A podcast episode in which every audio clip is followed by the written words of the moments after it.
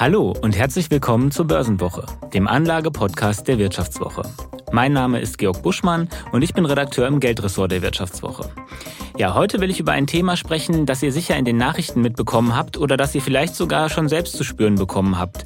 Zum Beispiel, weil ihr in den USA wart. Da ist nämlich für uns Europäer in diesem Jahr alles nochmal viel teurer geworden als ohnehin.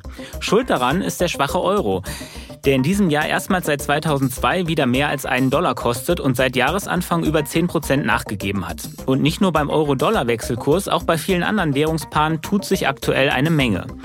Wir sprechen deswegen heute darüber, was solche Währungsschwankungen für Anlegerinnen und Anleger im Depot bedeuten und wie man gut mit ihnen umgehen kann.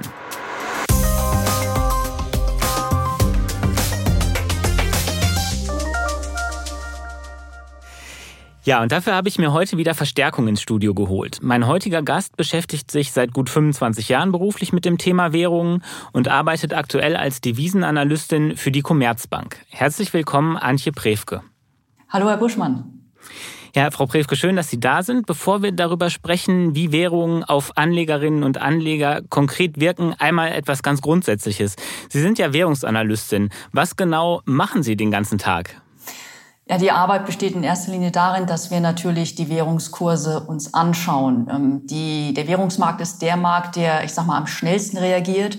Wir handeln in der vierten Stelle hinterm Komma. Das heißt, wenn Sie sagen, der Euro ist unter Parität beispielsweise gefallen gegenüber dem Dollar, bei, äh, sehen wir Euro-Dollar bei 0,9977 und handeln dann 0,9977 gegen 78. Das ist das eine. Dann schauen wir uns natürlich ganz genau an, wie die Zentralbanken agieren, was machen sie, welche Wirtschaftsdaten werden veröffentlicht und wie reagieren die Währungen darauf.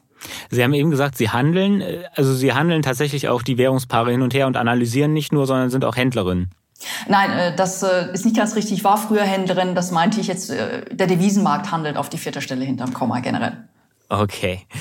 Ja, vielleicht einmal noch einen Schritt zurück, damit man grundsätzlich äh, den Wirkmechanismus versteht. Äh, wir haben ja gesprochen über äh, die Parität beim Euro-Dollar. Es ist ja sehr viel los beim, äh, an den Währungsmärkten, aber wir wollen ja einmal grundsätzlich verstehen, wie kommen Wechselkurse überhaupt zustande? Also welche Parameter sind dafür wichtig? Ja, da ist zum einen natürlich die Wirtschaftstheorie wichtig, im Prinzip die sogenannte Kaufkraftparität. Also ähm, diese Kaufkraftparität in der Wirtschaftstheorie gibt an, wie viele Währungseinheiten eine bestimmte Menge von Waren und Dienstleistungen in unterschiedlichen Ländern kostet. Das heißt, der Friseurbesuch in den USA ist möglicherweise teurer oder günstiger als beispielsweise in Deutschland. Es gibt ja auch den berühmten Big Mac Index, richtig? Ja, genau. Das ist eine, ich sag mal, vereinfachte Form dieser sogenannten Kaufkraftparität. Ganz einfach, weil man davon ausgeht, dass die Produktion eines Big Macs im Prinzip überall gleich kostet. Und äh, das ist ein etwas eingänglicheres Modell äh, für den Hausgebrauch, sage ich mal. Aber wirtschaftstheoretisch sprechen wir hier von der Kaufkraftparität.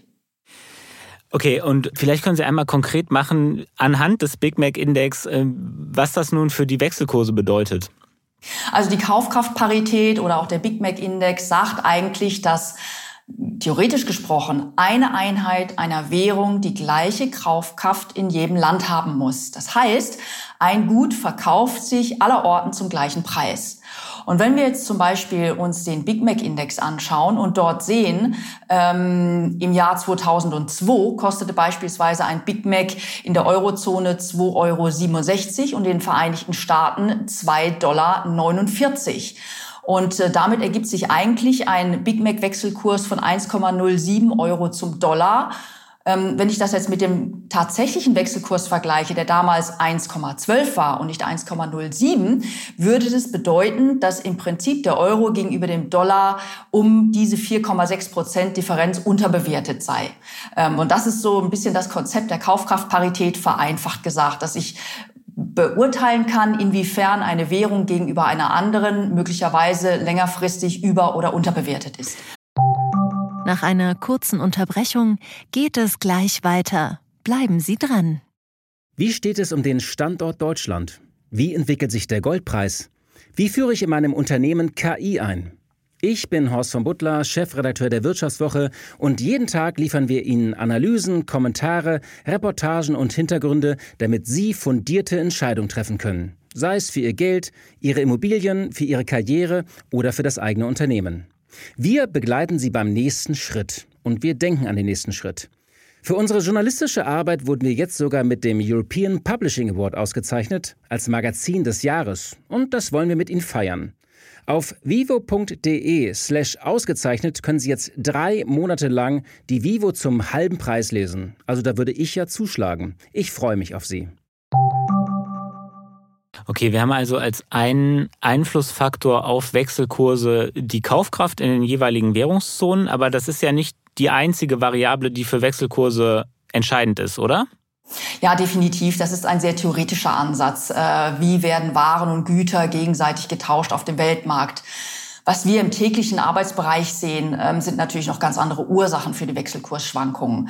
Da sind zum Beispiel auch das Handeln der Zentralbanken in Form äh, von Zinsunterschieden, Zinsveränderungen oder möglicherweise auch von Stützungskäufen in den eigenen Währungen.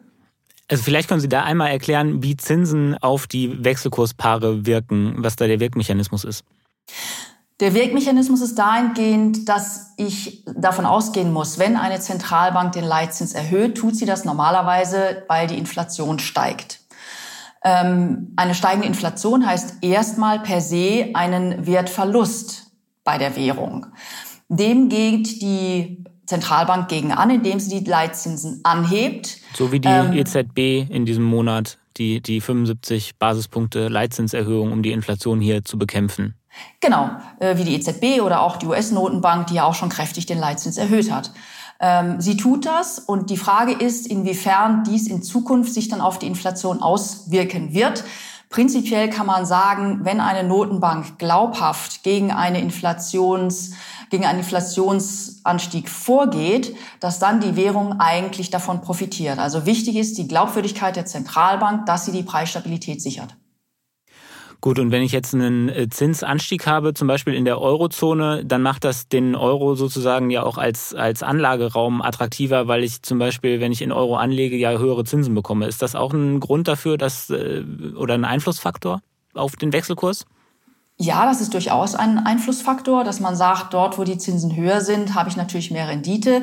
Das heißt, ich kann dort investieren, dort fließt mehr Kapital rein und entsprechend steigt dann auch die Währung aufgrund von Währungskaufen auf dem, ich sag mal, Kapitalmarkt ganz einfach, ja. Mhm. Wir haben jetzt einmal ähm, das Agieren der Zentralbanken und einmal die Kaufkraftparität. Das sind ja relativ harte Faktoren. Gibt es auch ähm, langfristig vielleicht äh, weiche Faktoren wie zum Beispiel politische Stabilität, die Einfluss auf die Wechselkurse haben? Das ist durchaus möglich. Die sind natürlich für den Markt oftmals sehr viel schwieriger zu bewerten. Ähm, relativ einfach ist beispielsweise, wenn ich weiß, dass äh, ein Land Kapitalverkehrskontrollen einführt und ich gar nicht mehr die Währung frei konvertieren, also frei kaufen oder verkaufen kann. In der Regel ist dann das Kapital durchaus geneigt, dieses Land zu verlassen. Ähm, möglicherweise können auch starke Veränderungen in der Wirtschaftspolitik dazu führen, dass äh, die Währung gemieden wird. Ähm, das können durchaus Faktoren sein, die aber oftmals, wie gesagt, sehr schwer für den Markt zu beurteilen sind, in welche Richtung und vor allen Dingen auch, wie stark sie genau wirken.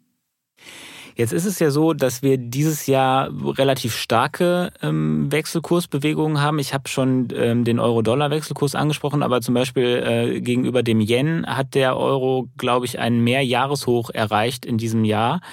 Und auch gegenüber anderen Währungen ist ja auf jeden Fall viel Bewegung im Markt. Ähm, wie erklären Sie sich das?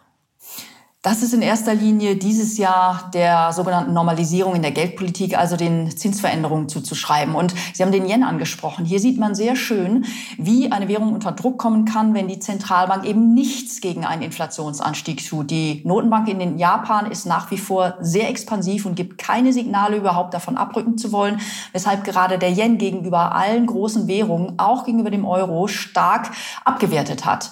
Ähm, und dadurch, dass wir zum einen diese Normalisierung überhaupt begonnen haben, weil die Inflation so stark gestiegen ist, zum anderen auch die Notenbanken teilweise überraschend stark gegen den Inflationsanstieg vorgegangen sind. Das führt zu erhöhter Volatilität am Devisenmarkt, weil eben es für den Markt schwerer ist, genau zu beurteilen, kommen 25, 50 oder sogar 75 Basispunkte. Das haben wir teilweise noch nicht gesehen, was hier geboten wurde. Sehen Sie nur den letzten Zinsschritt der EZB, 75 Basispunkte. Das ist historisch einmalig in der Geschichte der EZB. Jetzt haben wir ja erstmal so ganz theoretisch darüber gesprochen, wie Wechselkurse überhaupt entstehen und warum sie im Moment stark in Bewegung sind. Warum ist das für äh, Menschen, die äh, am Kapitalmarkt unterwegs sind, überhaupt relevant? Das ist insofern relevant, als dass meine sogenannte Performance oder meine Rendite entweder verbessert werden kann oder sie aufgefressen werden kann. Seit Jahresanfang hat der US-Dollar sehr stark zugelegt. Stellen Sie sich vor, Sie haben als Privatanleger im Portfolio eine Dollaraktie, eine Aktie in US-Dollar. Ähm, die ist natürlich dank des schwächeren Euro und des stärkeren US-Dollar für Sie in dem Sinne gestiegen, weil würden Sie die Aktie verkaufen und diese Dollar dann wieder in Euro konvertieren, hätten Sie ja mehr Euro, die Sie bekämen. Also im Moment ist es, wenn Sie eine Dollaraktie hätten, wäre es positiv für Sie. Das kann aber natürlich auch in die andere Richtung gehen. Sprich, wenn Sie in einer ähm, in einem Wertpapier sind, dessen Währung fällt, und Sie müssen das dann wieder umtauschen, dann kann es sein, dass die Rendite, beispielsweise eine Anleihe, wenn Sie da sagen, Sie bekommen zwei, drei Prozent als Rendite, aber die Währung ist Übermaßen gefallen, über zwei bis drei Prozent gefallen, da machen sie möglicherweise sogar einen Verlust. Das heißt, der Währungsgewinn ähm, kann ihre Performance verbessern, aber er kann natürlich auch ihre Rendite im Zweifelsfall auffressen, der Verlust. Kann ich denn überhaupt Währungsbewegungen in irgendeiner Form antizipieren? Sie haben ja am Anfang des Jahres, glaube ich, als der Ukraine-Krieg äh, losging, sich mal zum Rubel geäußert und hatten damals, ähm, also der russischen Währung, und hatten damals die Vermutung geäußert, dass er weiter schwach tendieren würde. Aber tatsächlich hat der Rubel ja seither extrem aufgewertet. Und ähm, zeigt es nicht, dass es einfach ein sehr schwierig zu prognostizierender Markt ist? Oder was hatten Sie damals übersehen vielleicht? Ja, grundsätzlich ist äh, der Devisenmarkt schwierig zu prognostizieren und es ist ein sehr schneller Markt. Das ist das Erste. Beim Rubel äh, müssen wir wirklich von einer Sondersituation sprechen, denn letzten Endes sind beim Rubel die Sanktionen und diese sogenannten Kapitalverkehrskontrollen, die damit verbunden sind, der Grund, weshalb der Rubel nicht weiter abgewertet hat. Der Rubel reflektiert letzten Endes nur noch die Warenströme und hier ist nun mal festzustellen, dass weiterhin Gas und Öl exportiert wird. Das heißt, das Land Russland hat einen Überschuss und er wirtschaftet einen Überschuss, aber Kapital, das raus möchte aus diesem Land, kann nicht raus, weil die Banken sanktioniert sind. Würde das Kapital abfließen, würden die Investoren die Rubel verkaufen und der Rubel würde abwerten. Also das ist ein Sonderfall. Also spielen auch politische Faktoren einfach eine Rolle beim Wechselkurs, was die Sache zusätzlich kompliziert prognostizierbar macht. Definitiv spielen dort politische Entwicklungen eine Rolle, weshalb man auch oft sieht, dass als sogenannt riskant eingestufte Währung jedes Mal, wenn generell die Unsicherheit am Markt groß ist, gerne etwas stärker abwerten als andere, weil da ist die Tendenz einfach zu sagen, hm, das ist nicht ganz so sicher wie beispielsweise der Schweizer Franken als sicherer Hafen oder der US-Dollar als sicherer Hafen. Ich gehe mal lieber aus dieser anderen Währung raus, gehe in Dollar oder Franken. Da bin ich sicher, was die Politik anbelangt, da kommen keine schnellen Veränderungen, äh, was Kapital anbelangt, was freien äh, Kapitalverkehr anbelangt. Äh, und das ist dieses Konzept des sogenannten sicheren Hafens, das oft zu beobachten ist am Devisenmarkt. Nach einer kurzen Unterbrechung geht es gleich weiter. Bleiben Sie dran. Riskiere ich zu viel? Ist das die richtige Entscheidung? Bin ich zu spät dran? Machen Sie Clarity AI zur Grundlage Ihrer Anlagenentscheidungen. Verwalten Sie Ihr Portfolio für nachhaltiges Wachstum unter Einhaltung von EU-Taxonomie, Offenlegungsverordnung oder BVI-Kriterien mit der ultimativen Mischung aus leistungsstarker KI und Branchen-Know-how. Reduzieren Sie Risiken und erreichen Sie Ihre Ziele auf der Grundlage von transparenten Fakten, nicht von Meinungen. Clarity AI mit Technologie zu besseren menschlichen Entscheidungen. Besuchen Sie clarity.ai und starten Sie noch heute. Ja, jetzt haben wir ja schon gesagt, es ist ähm, relativ schwierig, Wechselkurse zu prognostizieren. Kann ich denn äh, als Anleger überhaupt sinnvoll etwas damit machen? Oder würden Sie sagen, als Privater sollte man lieber aus dem Devisenmarkt einfach die Finger lassen? Also als Privatperson würde ich gerade was, ähm, ich sag mal, exotische Währungen anbelangt, lieber die Finger davon lassen. Für mich ist es, wenn man nicht tief in der Materie ist, äh, immer schwierig zu sagen, ich, es geht in die eine oder andere Richtung. Man kann sich sicherlich generell überlegen, wie bewerte ich die Wirtschaftsräume, die zukünftige Entwicklung beispielsweise? Wie bewerte ich, ähm, dass eine Währung möglicherweise politisch stabil ist oder eben weniger stabil ist? Also man kann sich, glaube ich, im Großen und Ganzen langfristig Gedanken machen und überlegen, kann diese Währung auf- oder abwerten. Ähm, aber ansonsten ist es schwierig zu sagen, ich will mit Währung Geld verdienen. Da muss man schon sehr tief in der Materie sein. Geld verdienen, okay, aber man kann ja ähm, zum Beispiel ähm, Depots auch absichern gegen Währungsschwankungen. Ähm, es gibt ja zum Beispiel die Möglichkeit, äh, ETFs zu kaufen, die gegen ähm, Währungsschwankungen gehatcht sind. Also man kann zum Beispiel einen MSCI World kaufen, der einem die Dollarrendite in Euro umwandelt, also dass man sozusagen keine Währungsschwankungen drin hat. Wie beurteilen Sie solche Modelle oder solche ETFs oder solche Fonds?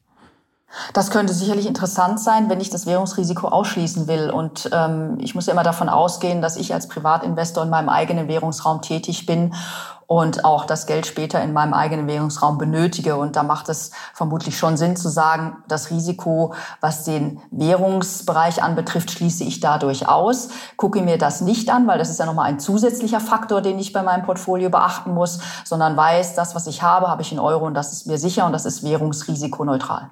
Aber man muss ja auch sagen, dass äh, wenn man jetzt zum Beispiel einen Euro abgesicherten ETF kauft, das ist gebührenmäßig teurer. Also ich habe mir das mal angeschaut für einen MSCI World ETF. Da sind die äh, Gebühren des ähm, Euro gehatchten Fonds äh, 0,55 Prozent des Fondsvermögens und beim Dollarfonds nur 0,2 Prozent. Also es ist wesentlich günstiger, wenn man nicht hatcht. Das ist klar, weil irgendjemand muss ja das Risiko tragen. Und äh, wenn der Fonds gehatcht ist, trägt ja das Risiko letzten Endes der Fonds und nicht Sie. Eine Versicherung oder eine, eine sogenannte Absicherung, das äh, wissen ja auch Unternehmen, gegen ein Währungsrisiko ist immer eine Frage des Preises. Und je höher leider die Volatilität am Devisenmarkt ist, desto höher ist auch die Absicherung dagegen. Und deswegen ist letzten Endes auch klar, warum ein währungsabgesicherter Fonds eine höhere Gebühr verlangt. Irgendjemand muss die Zeche zahlen. Genau, also man hat sozusagen noch eine eingebaute Versicherung drin und die ähm, berechnet natürlich auch eine gewisse Versicherungsprämie. Vielleicht an dieser Stelle einmal unser Disclaimer. Was wir hier machen, ist eine Informations- und Unterhaltungssendung und äh, keine Anlageberatung. Also wenn ihr Entscheidungen am Kapitalmarkt trefft, dann macht euch da bitte euer eigenes Bild zu. Ja, und damit sind wir auch schon am Ende der Episode angelangt. Ähm, Frau Prefke, ich danke Ihnen vielmals, dass Sie heute mein Gast waren und uns Einblicke gewährt haben in den spannenden Markt der Devisen. Ja, ich danke Ihnen für die Einladung und das interessante Gespräch.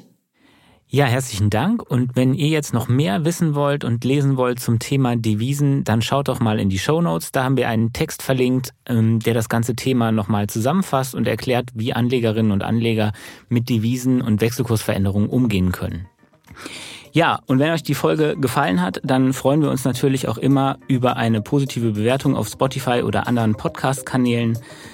Ähm, lasst uns da also gerne was da. Und wenn sie euch nicht gefallen hat oder ihr Kritik, Anregungen habt, dann schreibt mir gerne eine Mail. Meine Kontaktdaten findet ihr unten in den Show Notes. Ja, und in den Show Notes findet ihr außerdem unser Abo-Angebot für alle Hörerinnen und Hörer des Podcasts. Ihr könnt die Wirtschaftswoche für drei Monate zum halben Preis abonnieren. Ich sage damit vielen Dank fürs Zuhören und bis zur nächsten Woche.